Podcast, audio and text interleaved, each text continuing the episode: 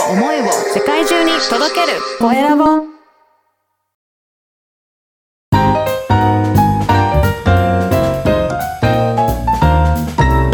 ポッドキャストの配信で人生が変わる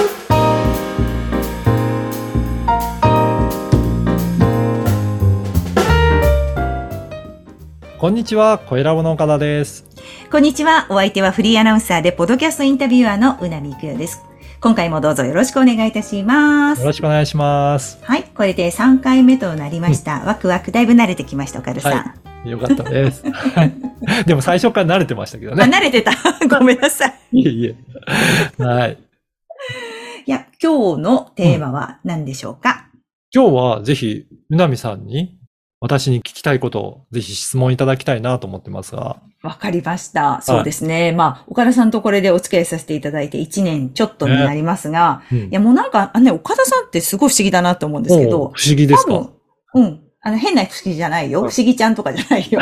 あの、忙しいんだろうなと思うんですよ。多はい分いろいろやってらっしゃるからね。あの、お仕事だけじゃなく、うんお子さんのうん。学校のことをやってたりとか、はいあ。とまた別のこの経営だ、経営者の団体のこともやってたり、忙しいんだろうなと思うんだけど、うんあんまりそのなんだろう、こう、忙しさを出さないというか、ピリピリ感がないというか、うん。なんか常にニュートラル？うん。うん、で、どっちかっていうと男性なんだけど、こう、はい割とその、男だよって感じじゃなくて割とそう、こう、受け入れ体制抜群な、中庸的なというか、そんな感じがするんですよね。おーそう、うんいや、実はそういったところは、意識している部分でもあるんですよ。そう、どうしてなんですか？それは。あの、なんだろうな、昔から思ってたんですけど、いろいろな人が話しかけてきやすい雰囲気だったりとか、うんなんかこの人だったら大丈夫かなっていう雰囲気を作ることってすごく大切じゃないかなというふうに考えていて、うんまあそれなんでかっていうと、なんか怖いような人だったりとか、この人に話すとなんか怒られるんじゃないかっていう思う人には、なんか話しかけづらいじゃないですか。そうですね。いあいことはまあ言えるかもしれないけど、特にネガティブなことを言ったら、なんか自分が失敗したことを報告するのは、なんか怒られて大変なことなんじゃないかとかって言って、なんかやっぱり言いづらい雰囲気があるなと思ったんですよね。はい。うん、それって結構もったいないなっていうか、逆に怖いなっていうふうに感じていて。自分が、うん、トップになるというか、あの、上に立てば立つほど、余計それだけでも話しにくい立場になってくると思うんですが、その上に怖く、かったりすると、何にも情報が上がってこなくなって、うんいろいろ経営する判断だったりとか、なんか実施するときも、判断材料が集まらないまま何かを取り組まなきゃいけなくなる、うん結構恐ろしい状況になるんじゃないかなっていうことを、昔から考えてたことあるんですよね。はあ、確かに。だか、ら、何でも受け入れるような雰囲気作りは、すごく心がけて作って、喋っても大丈夫だよっていうのは常にそういう雰囲気には立ち振る舞ってとは思う。なるほど、なるほど。例えば、本当にイラッとしたりとか、それはねえだろうって思うことってあります？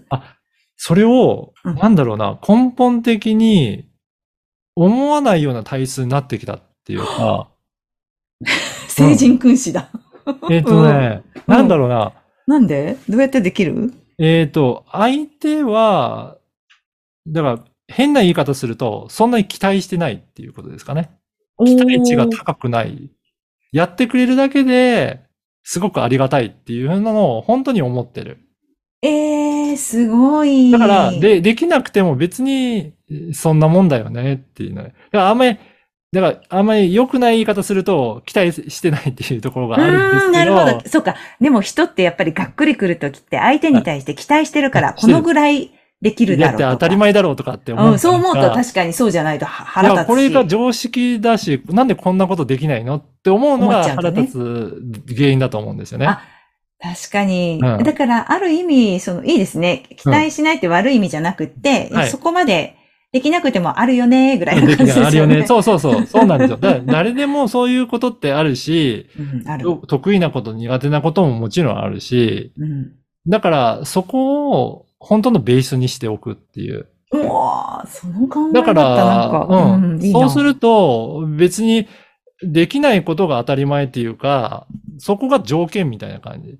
例えばですね、ゲームとかやっても、なんか敵が攻撃してきて怒る人ってそんないないと思うんですね。それが条件でゲームが成り立っているものだから、はい。うん。だから世の中のこのビジネスというゲームをやるにあたっても、自分は今こういうステージで、こういう人を、えー活用して、あの、ビジネスを成り立たせていってるっていう、あ、単なるそういう条件だけであるので、うーん。なんか、うん、特別なことって、だからもともと、えー大学の時は物理学科で、物理勉強してたんですけど、すごい。うんそ、の、物理法則に反しない限りは、おこ、あの、びっくりしないかなって思ってるぐらいです。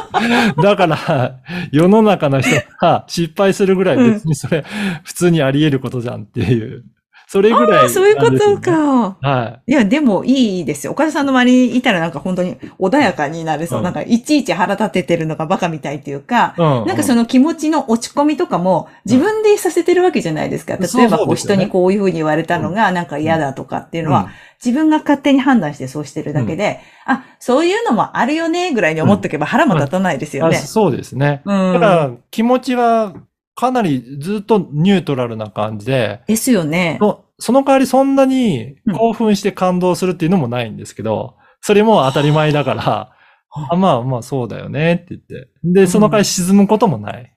いや、常に穏やかな感じ。いやいや、本当岡田さんがなんかピリピリしてるのか想像できないし、うんあの、いや、それね、この前なんか、加藤聖子さんね、ポッドキャスト一緒にやってる加藤聖子さんも言ってて、波をいちいちこう、大きく上下うんさせない方がいいよって言って、光は、この波がこう気持ちが上下知ってないとこの方が光が届くの早いんだから、気持ちのこの浮き沈みっていうのを、あ、あったとしてもすぐ戻すっていう、はい。そういう言い方をしてましたね。うん。うん。だから、今の話聞いて、いちいちそのなんかこう、自分自身で波風を立ててんじゃないかなって今日今の話聞いて思いました。。うん。だからもっと普通に、あ、うんうん、だよね、うんあるよねっていう、すべてのことに対してこうやって言ったら、すごく穏やかに。うんで、周りの人もまた気持ちよくいてくれるのかなって気がしました。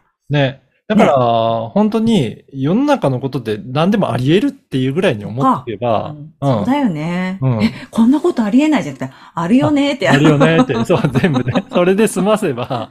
確かにで。それを、あとはクリアするのもゲーム感覚で、あ、まあ、そういうことが起こったから、じゃあ自分はどうやってそこの課題をクリアしていこうかなって。いうん新しい、うん、面白いものが出てきたっていうぐらいに思って、なんかクリアしていけばいいんじゃないかなと。いやー、すごい人としてめっちゃ学ぶことがいっぱいありましたし、メモしました、いっぱい。ありがとうございいやいや、ありがとますうござ。います。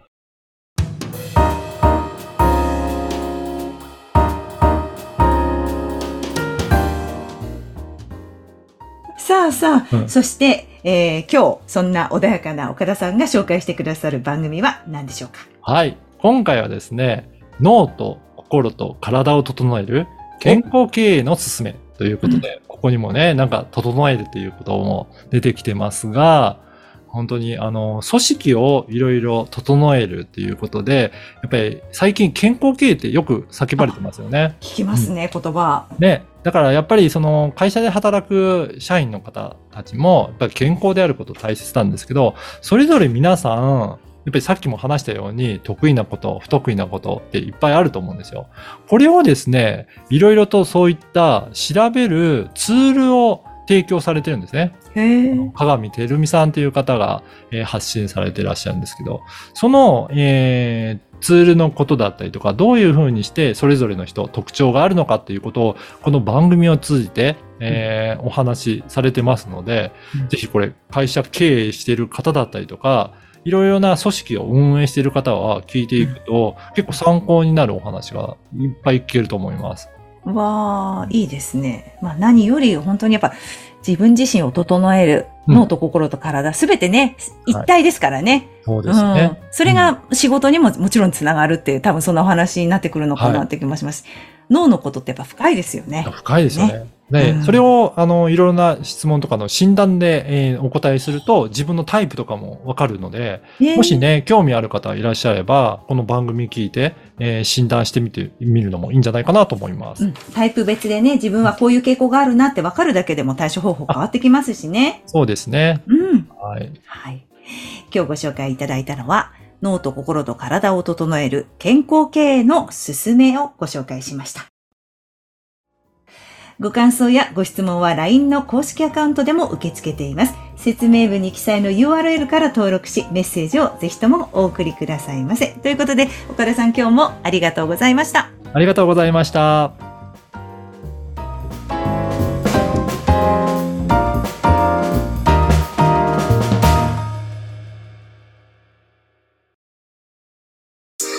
声を思いを世界中に届けるコエラボ